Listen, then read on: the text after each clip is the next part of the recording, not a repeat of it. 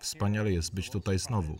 Byłem trochę zaskoczony, kiedy Michael przypomniał mi, że są to już trzy lata od naszego ostatniego spotkania. Jakże leci ten czas.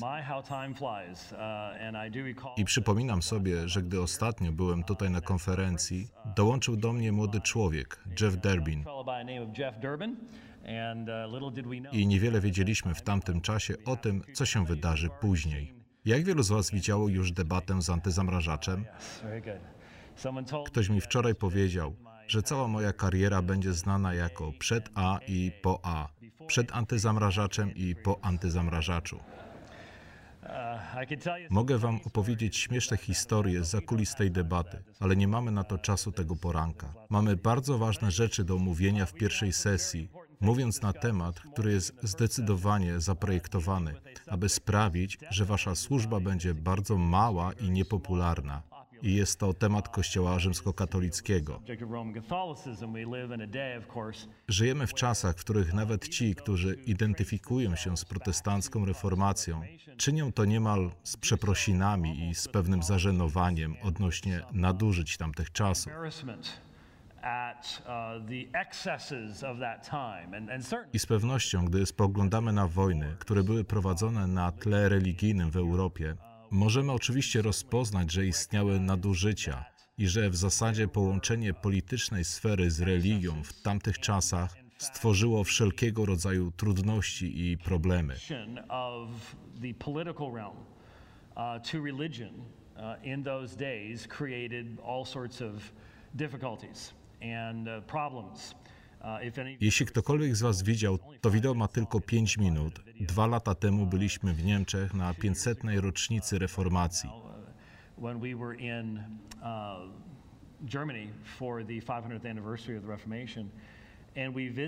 I odwiedziliśmy miejsce, w którym był więziony Fritz Erbe w zamku Wartburg tym samym zamku, w którym Luther przetłumaczył Nowy Testament na język niemiecki i w którym ukrył się przed cesarzem Karolem V przez pewien okres czasu w 1521 roku. Jest tam dziura, do której został wrzucony Anabaptysta i w jaki sposób przeżył tam 7 lat zanim umarł.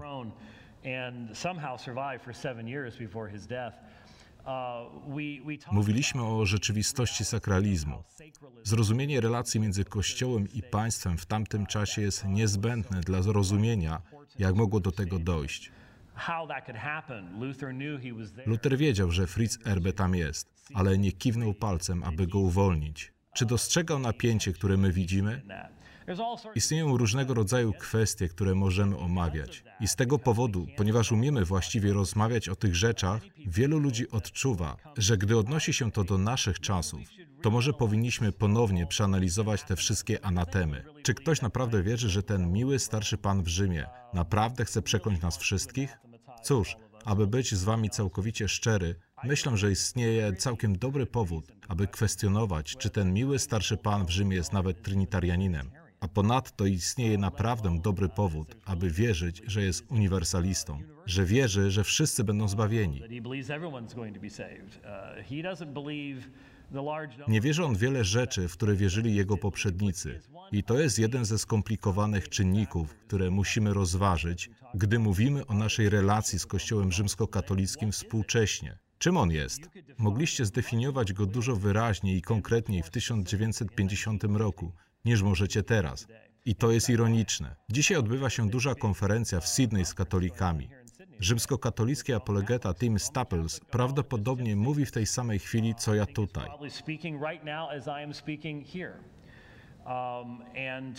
Debatowaliśmy ze sobą kilka razy. Staraliśmy umówić się na debatę i na początku powiedzieli tak, a potem powiedzieli nie. I moją pierwszą sugestią było porozmawiajmy na temat papieża Franciszka.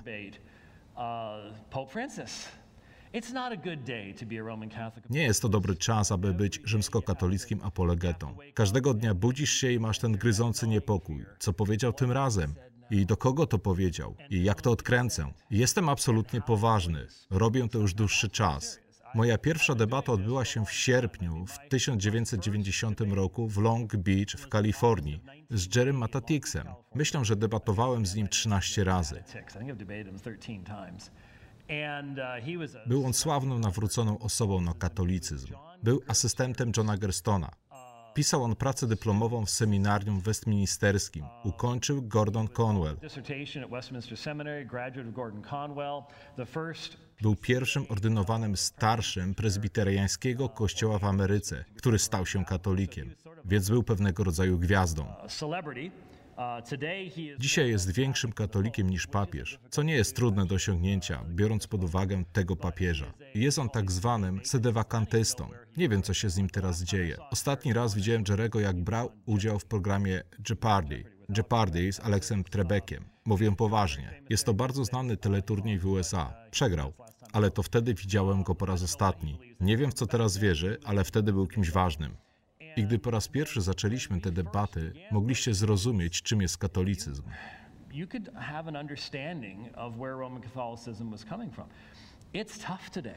Obecnie jest naprawdę ciężko zdefiniować tę religię. Mogę Wam opowiedzieć, czym było starożytne prawosławie, ale jeśli ktoś zapyta, cóż, kiedy powstał Kościół rzymskokatolicki, to jest to bardzo ważne i dobre pytanie. Myślę, że powinniśmy odpowiedzieć na nie na początku. Ponieważ wielu ludzi posiada zrozumienie, że Kościół rzymskokatolicki rozpoczął się od Piotra. Nie, może to był Sobór Nicejski, Konstantyn. Nie. No, tak jak ukazywałem, gdy spojrzycie na oficjalne dogmaty rzymskokatolickiego Kościoła, w które musicie wierzyć, aby być katolikiem w obecnych czasach, Nikt na soborze w Nicei nie wierzył w to, w co musicie wierzyć, aby być katolikiem dzisiaj. A o niektórych z tych dogmatów nie słyszano nawet w pierwszych 500 latach historii Kościoła. Nie możecie ukazać mi ortodoksyjnie wierzącego chrześcijanina w pierwszych 500 latach, który wierzył we wniebowzięcie Marii jako dogmat wiary. Nikt to nie wierzył. Ludzie potem stworzyli fałszywe pisma, falsyfikaty, aby to tam umieścić, ale nic takiego nie istniało w pismach wczesnego Kościoła.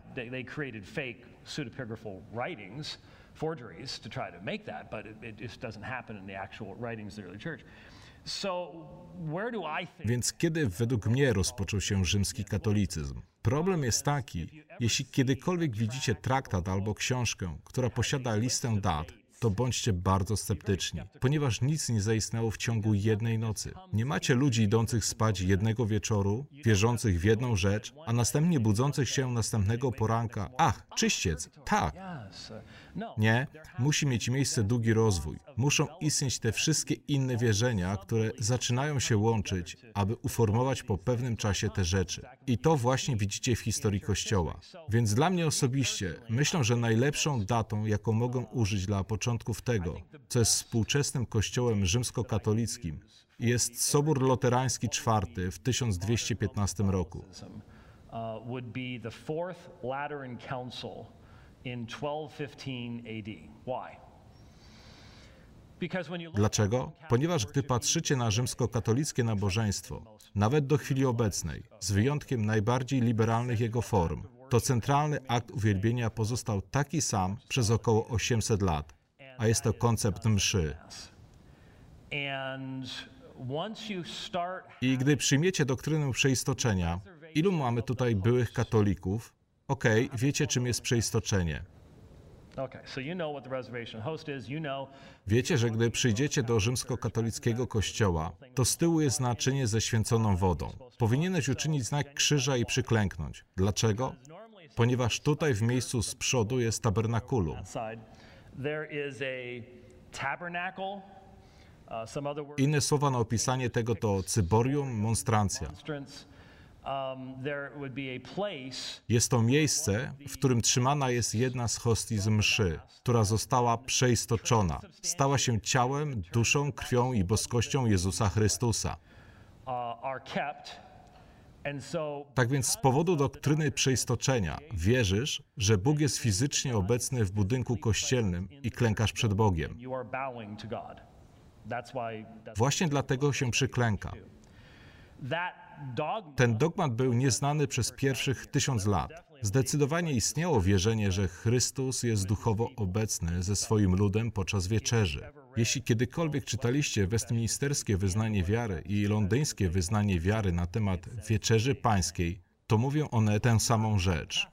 Nie w rzymskokatolickim znaczeniu i bardzo silnie oddzielają się od rzymskokatolickiej idei. Ale duchowa obecność Chrystusa ze swoimi ludźmi, kiedy są posłuszni Jego przykazaniu, aby czynić to na Jego pamiątkę, to jest jedna rzecz.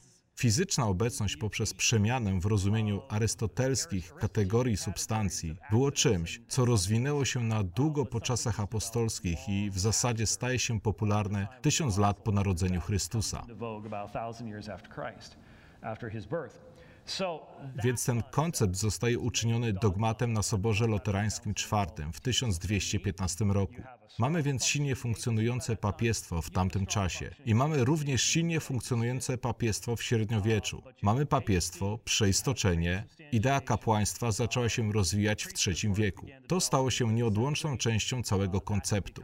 Tak więc współczesny Kościół rzymskokatolicki w tym sensie Ktoś mógłby argumentować, tak, ale Maria jest tak centralna dla współczesnej rzymskokatolickiej koncepcji.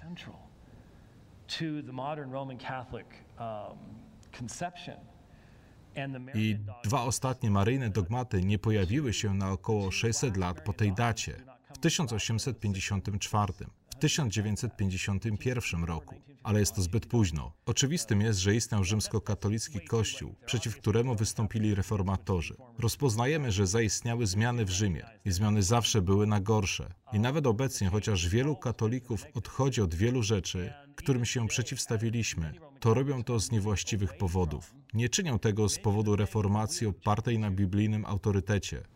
Um they're doing so for the wrong reasons. It's not because there is a reformation based upon biblical authority.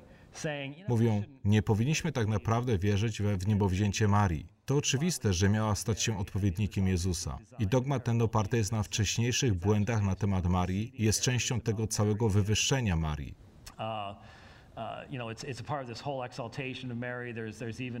Jest nawet inny maryjny dogmat, w który wielu katolików wierzy, i starano się, aby został zdefiniowany. I zaistniała możliwość pod koniec lat 90., że Jan Paweł II mógł ustanowić ten określony dogmat. Jest to idea, że Maria jest współodkupicielką, współwstawienniczką dla ludu Bożego. Więc współodkupicielka, współwstawienniczka z Jezusem dla ludu Bożego. Papieże mówili od 1800 roku, że żadna łaska nie zostaje dana nikomu, jak tylko przez Marię.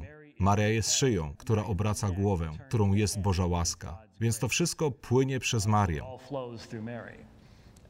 Ta centralność Marii jest częścią doświadczenia pewnych nurtów rzymskiego katolicyzmu obecnie, ale również rozpoznaję, że są katolicy, którzy nie mają niemal żadnego powiązania z Marią. To mówi nam, jak dużo szersza jest obecnie ekspresja rzymskiego katolicyzmu, niż była tylko kilka dekad temu the expression of Roman Catholicism is today than it was only w czasach mojego ojca nie było żadnych dyskusji na temat tych rzeczy. To, w co wierzył Rzym i czego nauczał papież, było jasno komunikowane. Tak, zgodziłbym się z tym, że istniały nurty w Rzymie i w rzymskiej kurii, ale myślę, że nikt nie mógł odgadnąć, jak daleko zajdą te rzeczy. Powiedziałbym, że współczesny Kościół w Rzymie zmaga się z olbrzymim wyzwaniem. Sam papież użył ostatnio słowo schizma. Istnieją potężne siły i dlatego rozumiem, dlaczego odbywa się inna konferencja dzisiaj, w innym miejscu w Sydney. I ci, którzy tam przemawiają, Chociaż debatowaliśmy z nimi w przeszłości, nie debatują ze mną obecnie, zwłaszcza na ten temat, ponieważ na ich miejscu również bym tego nie robił. Faktem jest, że nie wiedzą, w którym kierunku pójdzie papież. Nie wiedzą, co się stanie. Jest to ciężki czas dla rzymskokatolickich apologetów. Nie ma żadnej wątpliwości co do tego. To nie zmienia naszych obowiązków. Dlaczego? Cóż, zmieńmy temat naszej rozmowy na Sydney, gdzie jest bardzo wielki anglikański wpływ. Tak jak wszyscy wiecie, Anglikanie z Sydney są kategorią samą w sobie i jesteśmy za to bardzo wdzięczni.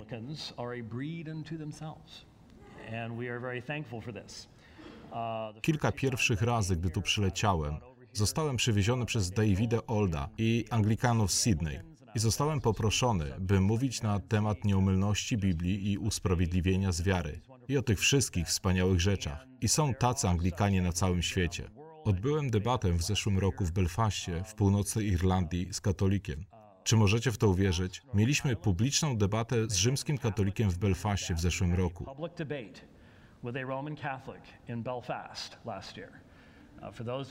Ci, którzy są wystarczająco starzy, siedzicie i myślicie, wow! Jeśli pamiętacie lata 70., to wiecie, że była to niesamowita i historyczna rzecz, aby mieć tego rodzaju debatę. Ale debatowaliśmy na temat odpustów z Peterem Williamsem. I jest on wierzącym katolikiem, tradycyjnie wierzącym rzymskim katolikiem. I nie boi się powiedzieć, hej, tego właśnie zawsze nauczał Rzym. Chociaż wie, że nie to dzieje się obecnie w kurii.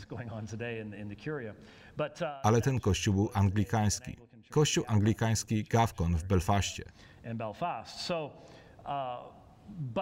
Ale wiecie, że gdy opuścicie obszar Sydney, to gdzie indziej w Australii nie wszyscy Anglikanie są tak konserwatywni jak Anglikanie Sydney.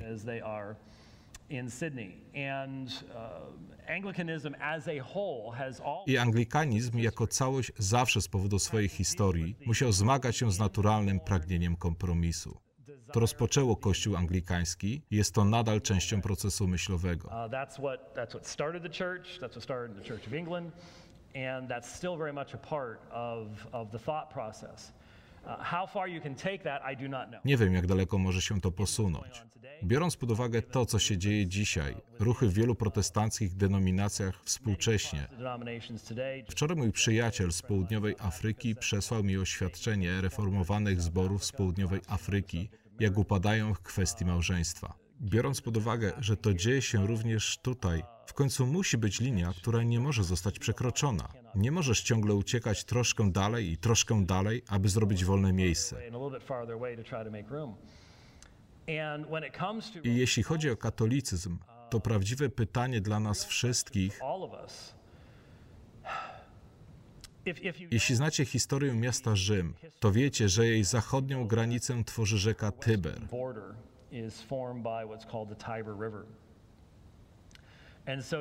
Była taka frazeologia, której używano przez długi czas, że nawrócenie się na rzymski katolicyzm jest jak przepłynięcie rzeki Tyber, przekroczenie tej granicy do Rzymu. I mówiłem przez bardzo długi czas, że jest to dobra ilustracja. Problem jest w tym, że mamy wielu, wielu, wielu nierzymskich katolików. Nie są poddani papieżowi, nie praktykują sakramentalnego systemu Rzymu, nie nazwaliby księdza jako. Cóż, każdy ksiądz, nawet do czasów obecnych, kiedy zostaje ordynowany w rzymskokatolickim systemie, to jednym z terminów, jakim zostaje określony jest alter Christus, innym Chrystusem. E Jest to łacińskie wyrażenie. Kiedy debatowałem z Mitchem Pakwa na temat kapłaństwa w latach 90., to moje debaty z nim, według mnie, są najlepsze, jakie miałem na temat rzymskiego katolicyzmu. Ponieważ Mitch nie używa trików, jest szczery, jest bezpośredni, stara się nie używać tanich debatowych trików, jak to czynili inni rzymskokatolicy apologeci. I był on bezpośredni. Powiedział, tak, jestem innym Chrystusem. To właśnie oznacza alter Christus. Jestem innym Chrystusem. Służę w miejscu Chrystusa i jestem innym Chrystusem. Jest wielu ludzi, którzy powiedzą, "E, nie pójdę w tym kierunku. Ale kiedy chodzi o pewne fundamentalne kwestie, które były nieodłączną częścią reformacji, wielu ludzi obecnie jest na stronie albo Rzymu, albo wiosłują pośrodku Tybru. Nie są na odległym brzegu, wzywając ludzi, aby wyszli z Rzymu. Wiosłują oni pośrodku, idąc na kompromis i nawet o tym nie wiedzą. I jest tak, ponieważ większość z nas niewiele wie o historii Kościoła i nie obchodzi nas tak naprawdę, gdzie stoimy, jeśli chodzi o to, gdzie stali nasi przodkowie i jak byli konsekwentni w swoim wyznawaniu religii.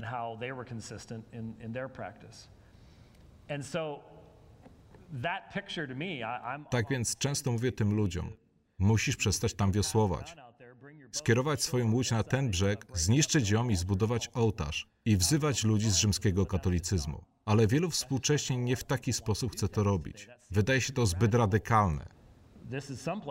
W innej kwestii ci ludzie doceniliby Jana Kalwina albo Urlicha Zwingliego, czy ich następców, czy Marcina Lutra. Doceniają oni to, co mówili na temat pewnych rzeczy. Ale kiedy idzie o to, cóż, rzeczy się zmieniły. Jak one się zmieniły? Jeśli chodzi o katolicyzm, to Rzym do błędów, których nauczał, jedynie dodał nowe błędy. Nie poprawił żadnej z tych rzeczy. Niektórzy powiedzą, Sobor Watykański zmienił wszystko. Na przykład co? Dokumenty Soboru Watykańskiego mają więcej sekcji na temat odpustów niż na temat usprawiedliwienia. Pomyślcie o tym przez chwilę. Odpusty są nadal całkowicie aktualnym konceptem w rzymskokatolickiej teologii. I ten papież nadal udziela tego, co nazywa się całkowitymi odpustami.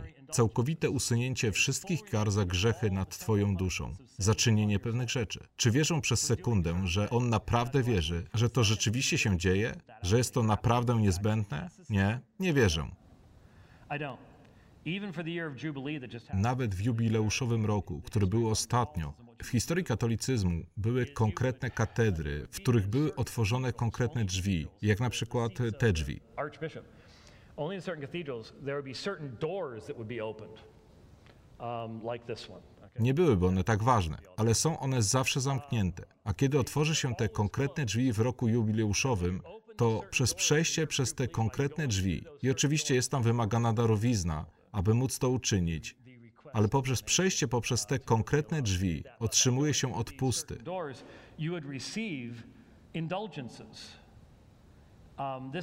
Ma to długą historię w rzymskim katolicyzmie. Papieżem jest Franciszek i kilka lat temu był jubileuszowy rok i nikt się nie pokazał. Najgorsza frekwencja ze wszystkich. Tak więc rozszerzył on to i dał prawo innym ludziom, aby wyznaczyli konkretne drzwi, tak by więcej ludzi przez nie przeszło. Jest to oczywiste, że historyczne fundamenty, na których się to opierało, idea dosłownego czyśćca i dosłownego przeniesienia zasług, i cała idea, że ostatecznie stoisz przed Bogiem okryty w szatę sprawiedliwości, utworzoną przez sprawiedliwość Jezusa, sprawiedliwość Marii, każdego świętego, jaki kiedykolwiek żył, i Twoją własną. Taki jest oficjalny dogmat Kościoła. Nie myślę, aby Franciszek wierzył w jakąkolwiek z tych rzeczy, ponieważ jeśli może tam siedzieć i mówić małemu dziecku, że jego ojciec ateista pójdzie do nieba, ponieważ jego ojciec ateista pozwolił na chrzest swoich dzieci, to nie jest to ktoś, kto wierzy w doktrynę czyśćca w żaden sposób. W rzeczywistości nie jest to ktoś, kto wierzy w gniew Boga w żaden sposób. Więc nie myślę, żeby wierzył w jakąkolwiek z tych rzeczy, ale nadal wykorzystuje formy. I to właśnie robi liberalizm. Ten człowiek jest liberalnym teologiem. Jest tak liberalny, jak tylko może i używa on starą terminologię i stare formy, ale wypełnia je nowym znaczeniem. I w tym procesie w końcu je zniszczy.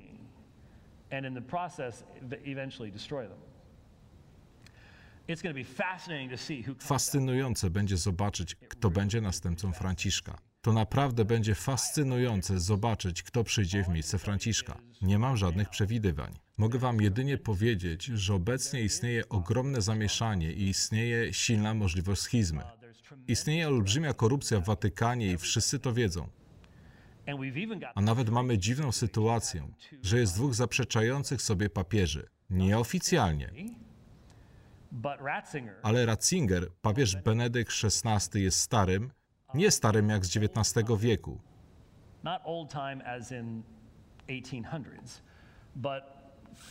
Ale dużo bardziej historycznie ortodoksyjnym, jeśli chodzi o rzymski katolicyzm, niż Franciszek. Obydwaj żyją w tym samym czasie i wszyscy wiedzą, że stoją w opozycji względem siebie. Wszyscy wiedzą. Tylko kilka miesięcy temu Ratzinger wydał oświadczenie przeczące obecnemu papieżowi. Jest to dziwny czas, w którym żyjemy. Ostatnio, gdy się to stało, musiano powołać sobór w Konstancji w 1014 roku, aby pozbyć się trzech różnych papieży i ustanowić jednego. Tam również spalili Jana Husa. To był ostatni raz, gdy mieliśmy podobną sytuację. Tak więc jest to fascynujące. Światowe media nie interesują się tym zbytnio. We Włoszech się tym interesują, ponieważ jest to coś jakby lokalna, skorumpowana polityka. ale jest to czas, który stanowi wyzwanie dla tych, którzy starają się bronić rzymskiego katolicyzmu. I zauważyłem znaczne, znaczne zmniejszenie się liczby debat, które organizują rzymskokatolicy apologeci. Poważne zmniejszenie. Um, Mamy coś z tym do czynienia, ale myślę, że dużo bardziej chodzi o tę sytuację. Są oni dużo bardziej zatroskani utrzymaniem swoich ludzi wewnątrz. Łódź zaczęła przeciekać, a oni starają się załatać te dziury. Dla ludzi, którzy wiosłują pośrodku rzeki Tyber, e, pozwólcie, że Wam przypomnę, jakie według mnie są prawdziwe problemy. Myślę, że w roku 1996 napisałem książkę zatytułowaną Rzymskokatolicka kontrowersja. Jestem wdzięczny Betany House, że wznawiała wydruk poprzez wszystkie te lata i nic się tak naprawdę nie zmieniło od tamtego czasu. I argument, który uczyniłem w tej książce jest taki. Wszystkie inne problemy, z którymi możemy się zmagać, papiestwo, z pewnością fundamentalny problem sora scriptura. Pismo jest jedyną nieomylną regułą wiary w Kościele. Wszystkie te rzeczy są tym, przez co trzeba przejść, aby dotrzeć do dyskusji na temat tego, czym jest sama Ewangelia. Byłoby to dla nas korzystne, jeśli moglibyśmy zwyczajnie przedefiniować chrześcijaństwo w sposób, jak niektórzy to robią, jako chrześcijaństwo po prostu. Nie myślę, że C.S. Lewis poszedł tak daleko, ale są ludzie, którzy używają tytułu jego książki i mówią: Spójrz, ja po prostu bronię chrześcijaństwa, które jest czym? Które zawiera Trójcę, śmierć, pogrzeb i zmartwychwstanie Jezusa Chrystusa. Kropka. Nie zawiera się w tym natchnione i nieomylne objawienie od Boga. Nie zawiera się w tym Ewangelia. Bądźmy szczerzy, chociaż nawet Pismo obiecuje, że prawda Ewangelii będzie w nas mieszkała. Chociaż nawet Paweł mówił o prawdzie Ewangelii, a którym ani na chwilę nie ustąpiliśmy, ani się nie poddaliśmy, aby prawda Ewangelii u Was się utrzymała. Faktem jest, że 97%, 98% to logicznej edukacji, która ma słowo chrześcijaństwo dołączone do nazwy na całym świecie. Pewność, że rzeczywiście posiadamy wyraźne objawienie od Boga, tak aby wiedzieć, to jest Ewangelia, a to nie jest Ewangelia, nie jest czymś, w co się już dłużej wierzy.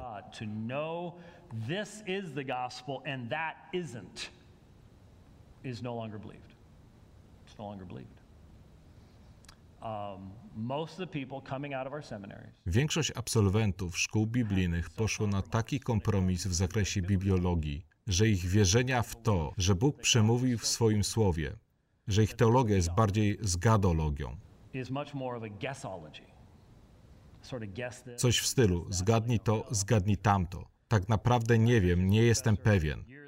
Mój profesor historii Kościoła lata temu miał powiedzenie: Czego brakuje za kazalnicą, jest mgliste w ławach zboru.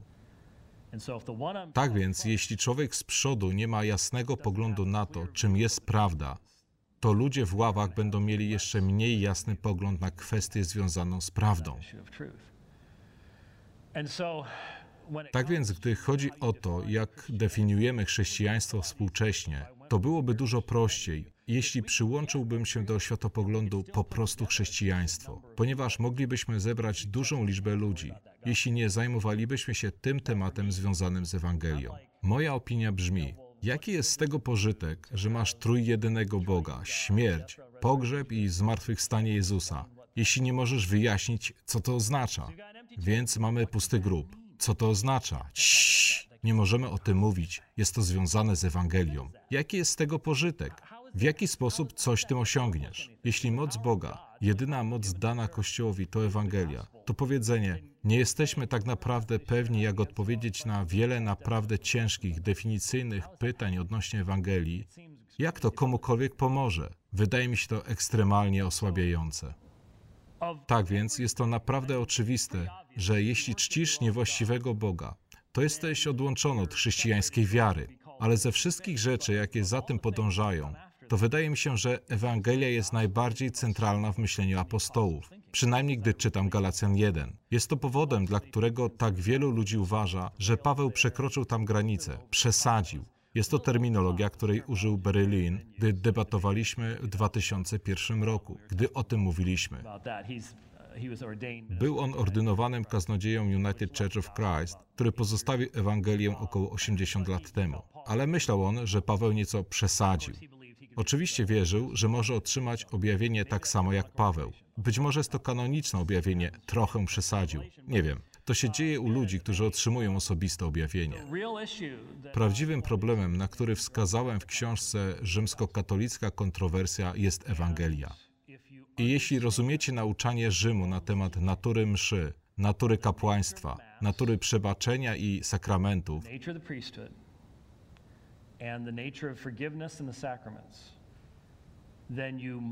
to musicie dojść do wniosku, że jeśli Paweł słusznie przekonał ludzi judaizujących za dodanie jednego wymagania, za powiedzenie, aby dostać się do nowego przymierza, musisz dostać się do starego przymierza najpierw, zanim będziesz mógł dostać się do nowego. Więc musisz być obrzezany, zanim będziesz mógł być naśladowcą Jezusa. Dodali jedną rzecz. Musisz iść tą samą drogą, jaką szli wszyscy z nas. Jeśli Paweł słusznie powiedział, jest to przeklęte, nie jest to nawet chrześcijańskie. Odłączyliście się od Chrystusa poprzez to, co robicie. To logiczne, że kiedy spojrzycie na wszystkie dodatki, które Rzym dodał do Ewangelii, to rzymska Ewangelia podobnie musi być uznana, że jest pod przekleństwem Pawła. Inaczej musicie po prostu odrzucić autorytet Pawła. Albo musicie powiedzieć, wtedy mógł to uczynić apostoł, ale my nie możemy tego robić dzisiaj. Nie możemy powiedzieć obecnie, czym jest prawdziwa Ewangelia. Nawet chociaż posiadamy biblijne przykłady, nawet chociaż mamy stronę za stroną pism nowotestamentowych, które ukazują te rzeczy. Nie, nie jest to wystarczająco spójne. Jest zbyt dużo sprzeczności. To będzie wam powiedziane w wielu szkołach biblijnych. Zbyt dużo sprzeczności. Po prostu nie możemy wiedzieć. Musimy więc akceptować wszystkich. Tak długo jak będą mówili Jezus, to wszystko jest ok. Kiedy zrozumiecie, że nie ma dokończonego dzieła Chrystusa w rzymskim katolicyzmie, nie ma, nie ma ukończonego dzieła. Ten ksiądz w tym właśnie czasie na mszach w rzymskokatolickich kościołach na całym świecie są księża, którzy wierzą, że uobecniają.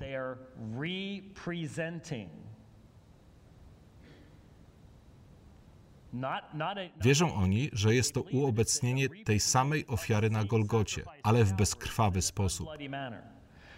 Uobecniają oni jedyną ofiarę Chrystusa. Jest to przebłagalne zadośćuczynienie. Jest to przebłagalny akt. Kiedy to zrozumiecie, zauważycie, że oznacza to w rzymskim katolicyzmie, że możesz przychodzić do krzyża ciągle i ciągle i nadal umrzeć jako nieczysty i będziesz musiał iść do czyśćca. And still die impure and have to go to purgatory, or still die impure in Albo możesz umrzeć jako nieczysty, z tym, że popełniłeś ciężki grzech, stracić łaskę usprawiedliwienia i iść do piekła. Nawet chociaż przychodziłeś do krzyża dosłownie tysiące razy w swoim życiu. I centralna jest w tym idea niezbędności rzymskokatolickiego kapłana, który z racji swojego autorytetu jest w stanie wezwać Jezusa z jego tronu i sprawić, że będzie obecny na ołtarzu kościoła ciągle i ciągle na okrągło. To jest ich terminologia, nie moja. To jest ich słownictwo. you have to have that. Musisz w tym uczestniczyć. Dlatego istnieje jeden prawdziwy Kościół. I musisz zaakceptować autorytet rzymskiej hierarchii, tak abyś miał ten jeden prawdziwy Kościół. Sakramentalny system staje się środkiem, przez który Kościół kontroluje łaskę Boga i dlatego też lud Boży. jeśli pamiętacie cokolwiek z reformacji, to powinniście pamiętać istotne i formalne zasady. Istotną zasadę reformacji, jedną z pięciu sola, sola fide. Była to treść, która była głoszona, usprawiedliwienie jedynie przez wiarę. Nie usprawiedliwienie przez wiarę plus ten akt, plus ten akt, plus kontynuacja tego, plus tamto, mając nadzieję, że pewnego dnia wzrośniesz wystarczająco w usprawiedliwieniu, aby ci się powiodło. Nie, usprawiedliwienie jedynie z wiary, z powodu natury tej zbawiającej wiary i z powodu łaski, która czyni to możliwym. Była to istotna zasada reformacji. Formalną zasadą była sola scriptura, pisma jako jedyna nieomylna zasada wiary Kościoła.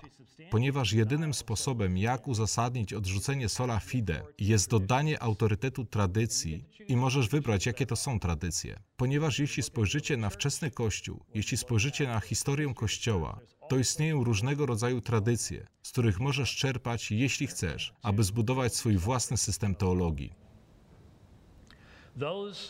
To były kluczowe słowa reformacji. Nie żeby świadomie wiedzieli, czym było pięć sola. Luther i Calvin zastanawialiby się, o czym mówisz, jeśli zapytałbyś ich o pięć sola. Czy mają może koszulkę z napisem pięć sola, czy coś w tym stylu? Spojrzeliby na ciebie, jesteś czarownikiem? Chcesz być spalonym? Um, Ponieważ pięć sola jest tym, co widzimy, gdy patrzymy wstecz na to, czego nauczali identyfikujemy to, co ich oddzielało i to, co definiowało ich nauczanie. Pięć sola są prawidłowe, ale są późniejszym sformułowaniem opartym na patrzeniu wstecz na czasy reformacji.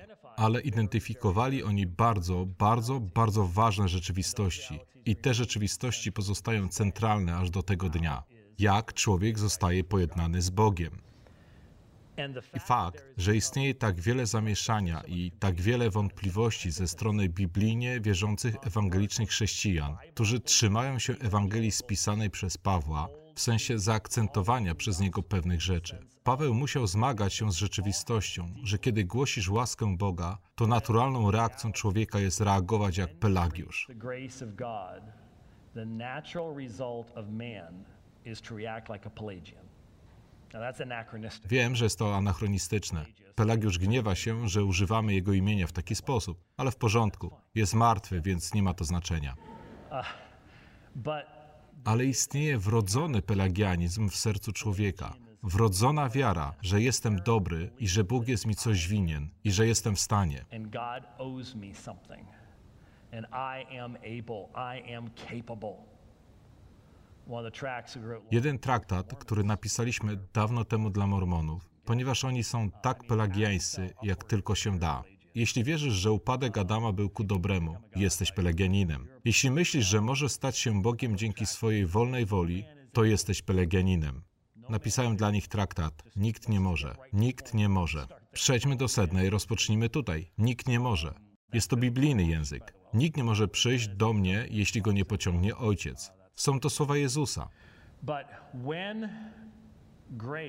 Ale kiedy łaska i suwerenność łaski jest zgłoszona, to naturalną odpowiedzią człowieka jest stworzenie systemu, aby kontrolować łaskę Boga.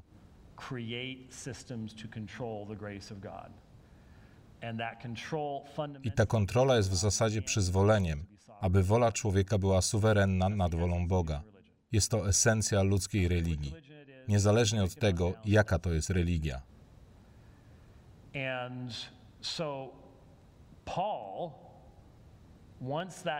Tak więc Paweł, od czasu, gdy ta Ewangelia jest rozgłaszana, Ewangelia o zmartwychwstałym Jezusie, to musi zmierzyć się z reakcją na nią, zwłaszcza wśród ludzi, którzy myślą, że z powodu swoich genów są w porządku przed Bogiem.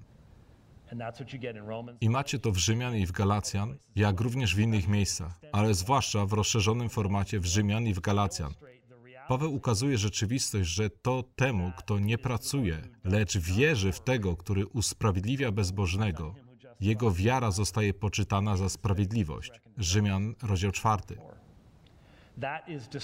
Jest to niszczące dla wszelkiego ludzkiego chlubienia się. I właśnie dlatego jest to tak niepopularne. I zawsze będzie niepopularne aż do dnia powrotu Jezusa. Pośród światowych ludzi zawsze będzie to niepopularne, aby zniszczyć jakikolwiek grunt dla aroganckiej chluby i pychy ze strony człowieka. Zabiera to kontrolę z naszych rąk. Tak więc jest wielu ludzi obecnie, którzy identyfikują się z protestantami, ale nie wierzą w to, w co wierzyli wcześniej protestanci odnośnie tej kwestii. Tak więc oni są pośrodku Tybru i nie wiedzą o tym, że tam są.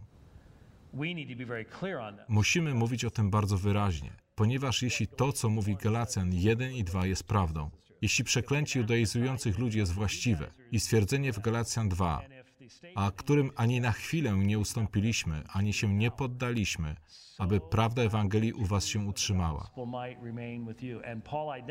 I Paweł identyfikuje ich jako fałszywych braci, co oznacza, że wyglądają jak my, mówią jak my, używają naszego słownictwa, ale są fałszywymi braćmi.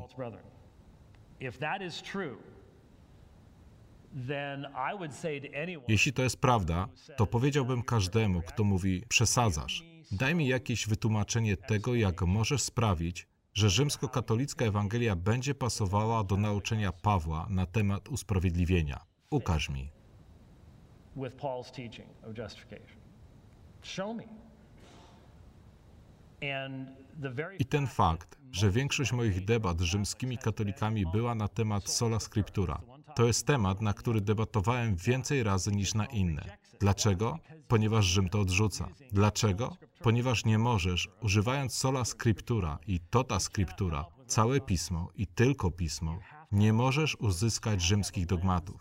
Musisz mieć zewnętrzne autorytety. Musisz mieć soczewki, przez które będziesz czytał pismo, a następnie musisz dołączyć zewnętrzne rzeczy, aby połączyć to ze sobą. Tak więc Rzym zaprzecza wystarczalności pisma. I nie jest zadziwiające, że istnieje nieustanna bitwa w każdym pokoleniu dla nas, abyśmy nadal wierzyli w wystarczalność pisma.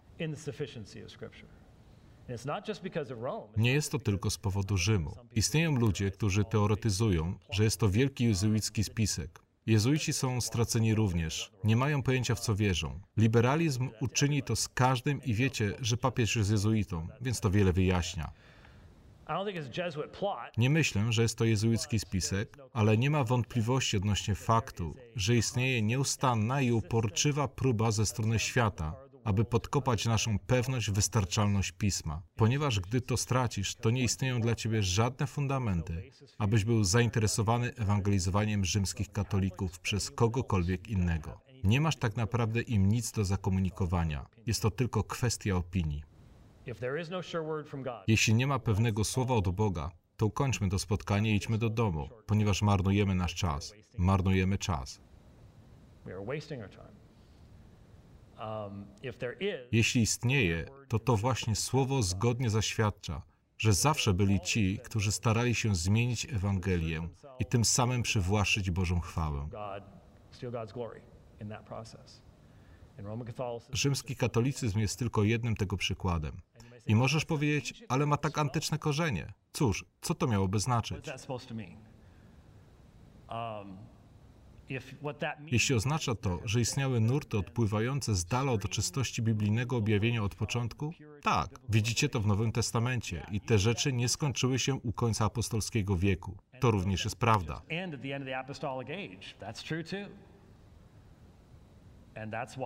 I właśnie dlatego każde poszczególne pokolenie jest wezwane do starania się, do podjęcia walki o wiarę, która raz na zawsze została przekazana świętym. Każde pokolenie musi to robić. Każde pokolenie. I za każdym razem popatrzmy na tak zwaną chrześcijańską Europę. Za każdym razem, gdy Kościół zyskał pewność, mamy to, ugruntowaliśmy się, mamy kontrolę, mamy to. W ciągu dwóch pokoleń apostazja była wszędzie.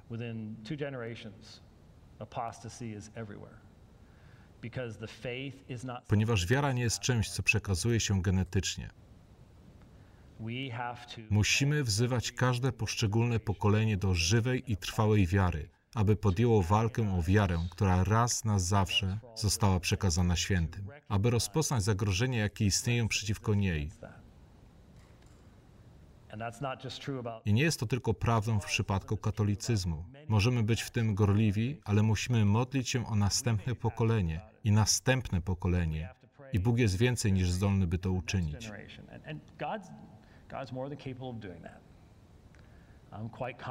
Mamy pewność co do tego, że Jezus Chrystus jest nadal Panem, pomimo wszystkich strasznych rzeczy, które dzieją się w zachodniej kulturze gdzie ukazujemy naszą absolutną nienawiść odnośnie faktu, że jesteśmy uczynieni na obraz Boży. Nasza kultura nienawidzi tego i wielu innych rzeczy, o których mówiliśmy. Widzimy to dookoła nas każdego dnia. Wszystko to sprowadza się do faktu, że kiedy jesteś wrogi wobec Boga, to chcesz stłumić Bożą prawdę. I wiesz, że jesteś stworzony na Boży obraz, dlatego robisz co tylko możesz, aby zniszczyć wszystko, co przypomina ci o tym, kim naprawdę jesteś, ponieważ nie poddajesz się temu Bogu, o którym wiesz, że istnieje. To może przyjąć różnego rodzaju formy, ale to się dzieje. Chodzi o dwie rzeczy. Miałem dzień spóźnienia w przybyciu tutaj. Niektórzy z Was widzieli to na mojej stronie na Facebooku. Myślę, że przyczyną było automatyczne wypełnienie. Przepraszam. Uh, Numer starego paszportu został dołączony do ETA zamiast nowego. Dostałem się na lotnisko i nie mogłem lecieć. Tak więc żałowałem straconego dnia, więc starałem się go wykorzystać najlepiej jak umiałem. Musiałem dostać się do domu, więc zamówiłem Ubera. Wsiadłem do samochodu, a moim kierowcą był Hiszpan. I niekoniecznie ma to jakiekolwiek znaczenie. Opowiedziałem mu o tym, co się stało, zaczęliśmy rozmawiać. W połowie drogi powiedział: Wiesz, wyrastałem w rzymskokatolickim kościele, ale po skandalach seksualnych odłączyłem się od niego. A ja na to: Pozwól, że coś ci powiem. Tak więc to są rzeczy, którymi dzieliłem się z Jose. Możecie modlić się za Jose. Rzymian 5:1. Usprawiedliwieni tedy z wiary, pokój mamy z Bogiem przez Pana naszego Jezusa Chrystusa. Usprawiedliwieni tedy z wiary. Opowiedziałem o historię z Mitchem Pakwą i pytaniem, które zadałem Mitchowi podczas debaty, którą mieliśmy na temat usprawiedliwienia w styczniu 1991 roku. Odbyła się podczas operacji Pustynna Burza. Pamiętam to wyraźnie. San Diego, Kalifornia. Mamy cały zapis audio, nigdy nie dali nam zapisu wideo. Ale zapytałem go, jeśli największym przykazaniem jest, że będziesz miłował Pana, Boga swego, z całego swego serca i z całej duszy swojej i z całej myśli swojej, i jeśli złamanie największego przykazania nie jest śmiertelnym grzechem, to jaki jest grzech śmiertelny? To czy nie jest możliwe, że zanim położysz głowę na poduszce dzisiaj wieczorem, to możesz popełnić śmiertelny grzech? A w katolicyzmie śmiertelny grzech niszczy łaskę usprawiedliwienia, którą otrzymujesz poprzez chrzest, a następnie poprzez ponowne usprawiedliwienie, gdy już popełnisz śmiertelny grzech. Czy nie jest możliwe, że ty, Miczu Pakwa, możesz popełnić śmiertelny grzech, zanim położysz głowę na poduszce? Pakwa mówi dwunastoma językami, zna język hebrajski i wie, że hebrajskie słowo szalom oznacza pokój. Więc kiedy Paweł mówi pokój mamy z Bogiem, ten szalom, prawdziwe szalom, nie istnieje teraz szalom w Izraelu. Jak długo wyrzutnie rakiet są w 24-godzinnym pogotowiu, to nie ma szalom w Izraelu. Szalom jest to dobrostan w relacji. Jeśli ta relacja może zostać zniszczona w jakimkolwiek momencie, to nie jest to prawdziwy pokój. Więc Mitch, jeśli możesz stać się wrogiem Boga, zanim pójdziesz dzisiaj do łóżka, to jak możesz powiedzieć, że masz prawdziwy szalom z Bogiem? Na początku podał on odpowiedź, która nie odpowiadała na moje pytanie. Więc miałem możliwość, aby ponownie zadać pytanie i skupiłem się na tym. I jedną rzeczą, jaką lubię w Miczu, jest to, że w jego odpowiedzi było milczenie, a następnie odpowiedział: Nie wiem. Większość moich oponentów nigdy nie odpowiedziałaby: Nie wiem. Coś by wymyślili, może najgłupszą rzecz na planecie, ale coś by powiedzieli. On tego nie uczynił i powiedział: Nie wiem. no Żaden rzymski katolik nie może odpowiedzieć na to pytanie w sensowny sposób, ze względu na poprzedni rozdział. Kiedy czytacie Rzymian 4, 4 do 8, Paweł mówi: A temu, kto pracuje, zapłata nie jest uznana za łaskę, ale za należność. Także jeśli pracujesz, to gdy otrzymasz coś z powrotem, to jest to zazwyczaj to, co ci się należy. Temu zaś, kto nie pracuje, lecz wierzy w tego, który usprawiedliwia bezbożnego, jego wiara zostaje poczytana za sprawiedliwość. Jest to wiara, która nie umieszcza czegoś w swojej ręce. Czy mogę ci coś dać? 100 dolarów? 200? Ile będzie mnie to kosztowało? Nie. Musi być to pusta ręka wiary, która chwyta rękę Bożej łaski. O to chodzi Pawłowi w Rzymian 4. I w zasadzie jest to tak radykalne, że Joseph Smith, twórca mormonizmu, kiedy utworzył swoje własne tłumaczenie Biblii, które nie było w ogóle tłumaczeniem, zmienił on Rzymian 4:5 w swojej wersji na który nie usprawiedliwia bezbożnego. Nazwał Boga tym, który nie usprawiedliwia bezbożnego. Przekręcił Ewangelię w swojej wersji Biblii. Ale następnie w wersecie ósmym Paweł mówi o błogosławieństwie. Paweł cytuje Dawida. Błogosławiony człowiek, któremu Pan nie poczyta grzechu.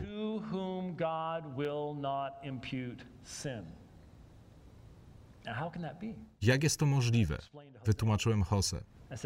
Pomyśl o tym. W katolicyzmie, jeśli popełnisz to, co nazywają lekkim grzechem, który nie niszczy łaski usprawiedliwienia, to komu jest on poczytany? Jest on poczytany tobie. To dlatego musisz iść do czyśćca, ponieważ plamy tymczasowej kary za grzechy nie zostały zmazane w twoim ziemskim życiu. Dlatego idziesz do czyśćca. Jeśli popełnisz śmiertelny grzech,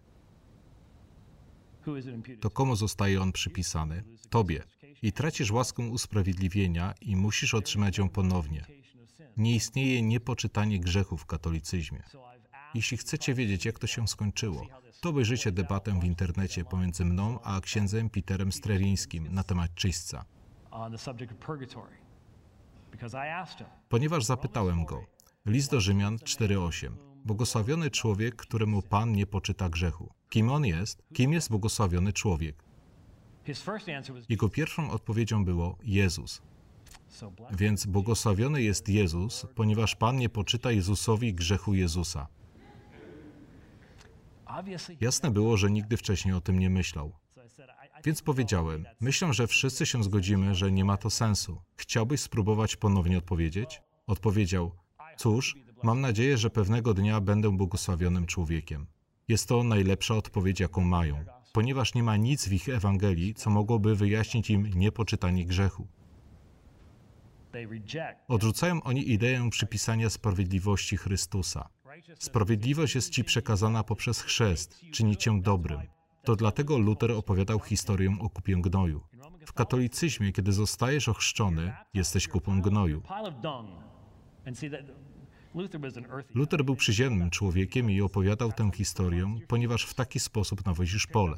Zbierasz odchody swoich krów, gromadzisz je, a one śmierdzą, ponieważ na wiosnę musisz rozprowadzić je po polu, tak aby było ono użyźnione i abyś miał co jeść. So it was a common thing. Więc często się to widziało. Kiedy wiał wiatr w określonym kierunku, to wiedziałeś, gdzie to jest. I cała idea brzmi: w rzymskim katolicyzmie, kiedy zostajesz ochrzczony, to nagle stajesz się górą złota. I dlatego idziesz do nieba, ponieważ Bóg lubi złoto. Nie jestem pewien, dlaczego Bóg lubi złoto. On je stworzył, ale mógł je uczynić tyle, ile chciał. Więc idziesz do nieba, ponieważ jesteś ze złota. A Luther mówi: Nie, usprawiedliwienie nie zmienia cię w górę złota. Jest to tak jak pierwszy śnieg przykrywający obraźliwość tej kupy gnoju. Nie zmienia to ciebie, ale zabiera to twoją obraźliwość w oczach Boga. Luther nie mówił, że Bóg nie zmienia cię w uświęceniu, ale czynił właściwe biblijne rozróżnienie pomiędzy nimi. I katolicy uwielbiali się z tego naśmiewać, ale w tym tkwi sedno. W katolicyzmie popełniasz lekki grzech i nagle drobina kupy gnoju zaczyna pojawiać się na powierzchni złota. Tak więc teraz złoto musi iść do czyśćca, aby to wszystko się wypaliło. A jeśli popełnisz ciężki grzech, to co się stanie? Puf, znowu jesteś kupą gnoju. Najgorszą rzeczą jest to, że nie wiesz, którą z nich jesteś. Nie możesz tego rozpoznać. Właśnie dlatego tak często ludzie, którzy umierają w rzymskokatolickiej społeczności, nie mają żadnej pewności odnośnie tego, gdzie idą, nawet w swoim własnym systemie. Dlatego ważne jest, aby znać różnicę pomiędzy usprawiedliwieniem a uświęceniem. Są one intymnie powiązane, ale są to dwie różne rzeczy. W katolicyzmie zostały połączone w tę samą rzecz i w tym leży problem. Więc módlcie się o Jose. Jeśli jesteś tutaj dzisiaj i nigdy nie myślałeś o fakcie, kim jest błogosławiony człowiek z listu do Rzymian 4:8, to pozwól, że ci coś powiem.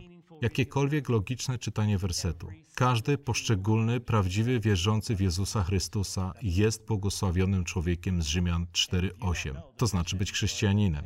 I jeśli nie wiesz, że za Twoje grzechy zostało zapłacone na krzyżu Chrystusa i że Jego sprawiedliwość została Ci przypisana, to porozmawiaj z nami. Pozwól nam przedstawić Ci tę wspaniałą Ewangelię i tego wspaniałego Zbawiciela, który zbawia dla swojej własnej chwały i nie dzieli się tą chwałą z nikim innym. On jest potężnym Zbawicielem. uh,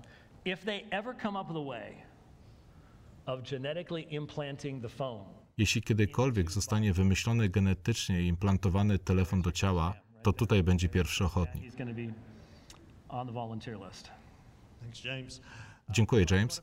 Mamy dziesiątki różnych pytań, tak więc nie będziemy w stanie omówić wszystkich z nich. Wybrałem dwa, trzy pytania. Umiem mówić szybko. Okej. Jako reformowani wierzący, jak powinniśmy postrzegać Marię, zwłaszcza w rozmowach z katolikami? Biblijnie, wszystkie pokolenia powinny nazywać ją błogosławioną. Była wspaniałą służebnicą Chrystusa, miała wielką wiarę. Ale problem jest w tym, że Rzym przemienił ją w coś, czego pismo nigdy o niej nie mówi, i zmienili ją w zasadzie w zbawicielkę obok Jezusa, która w zasadzie jest bardziej współczująca niż Jezus. Mógłbym podać wiele różnych źródeł, ale nie uczynię tego teraz. Uh. Nie powinniśmy bać się Marii. Jesteśmy z powodu Rzymu. Nie powinniśmy bać się Marii. Nie powinniśmy bać się wskazywać na nią. Ale ona była w górnej komnacie, tak jak wszyscy inni. Była uczennicą swojego Pana i Zbawiciela. I w Ewangelii Łukasza, rozdziale drugim, konkretnie odnosi się do Boga, swojego Zbawiciela. I jest niesamowitą rzeczą zdać sobie sprawę z tego, że nawet ona była zbawiona przez tego, którego narodziła. Drugie pytanie.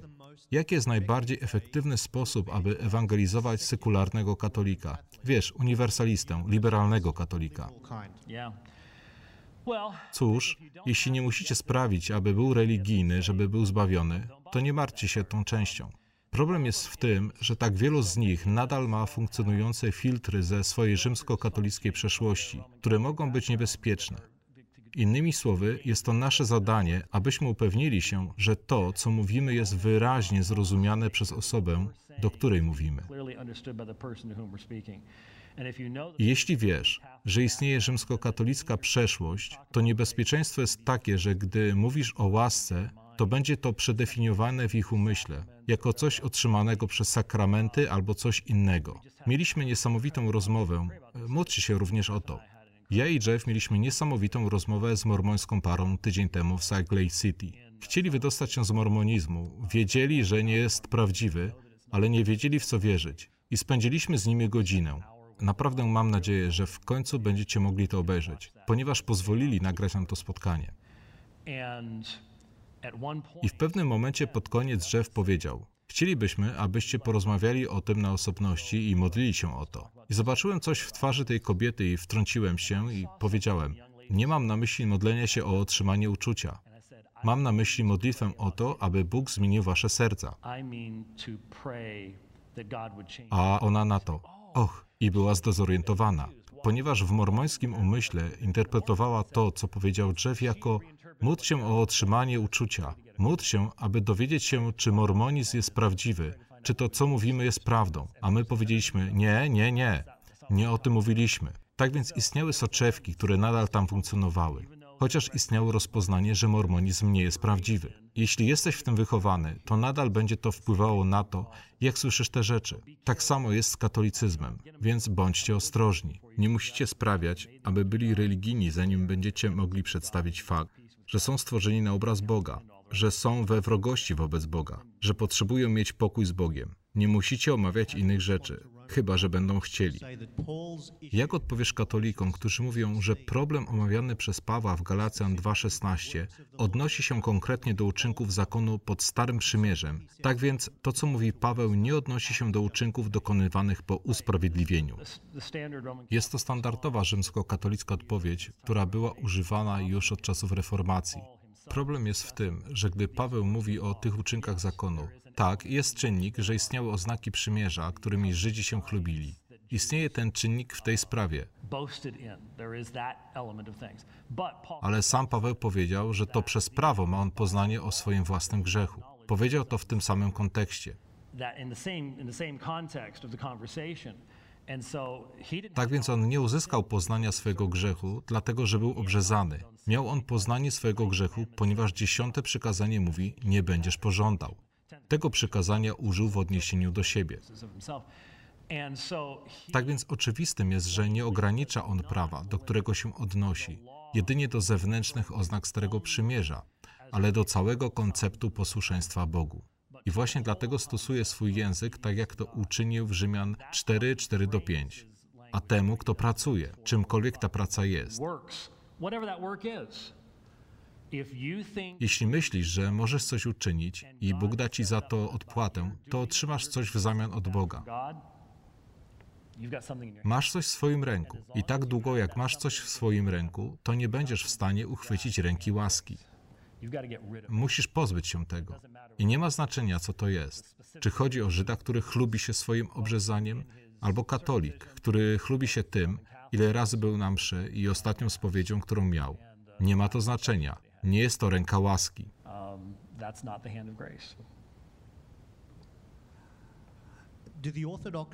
Czy Kościół prawosławny ma takie same teologiczne problemy jak katolicy? Czy możemy uważać ich za braci? Oh, Och, zapomnijmy o skończeniu przed dwunastą. Mówiłeś, że potrafisz szybko mówić, ale mówić dobrze i szybko to nie zawsze ta sama rzecz. Temat Kościoła prawosławnego ogólnie jest tematem, którego wytrwale unikałem. Zwyczajnie, ponieważ wymaga on tak wiele niuansów i tak wiele tła historycznego, że ryzyko bycia źle zrozumianym jest ogromne.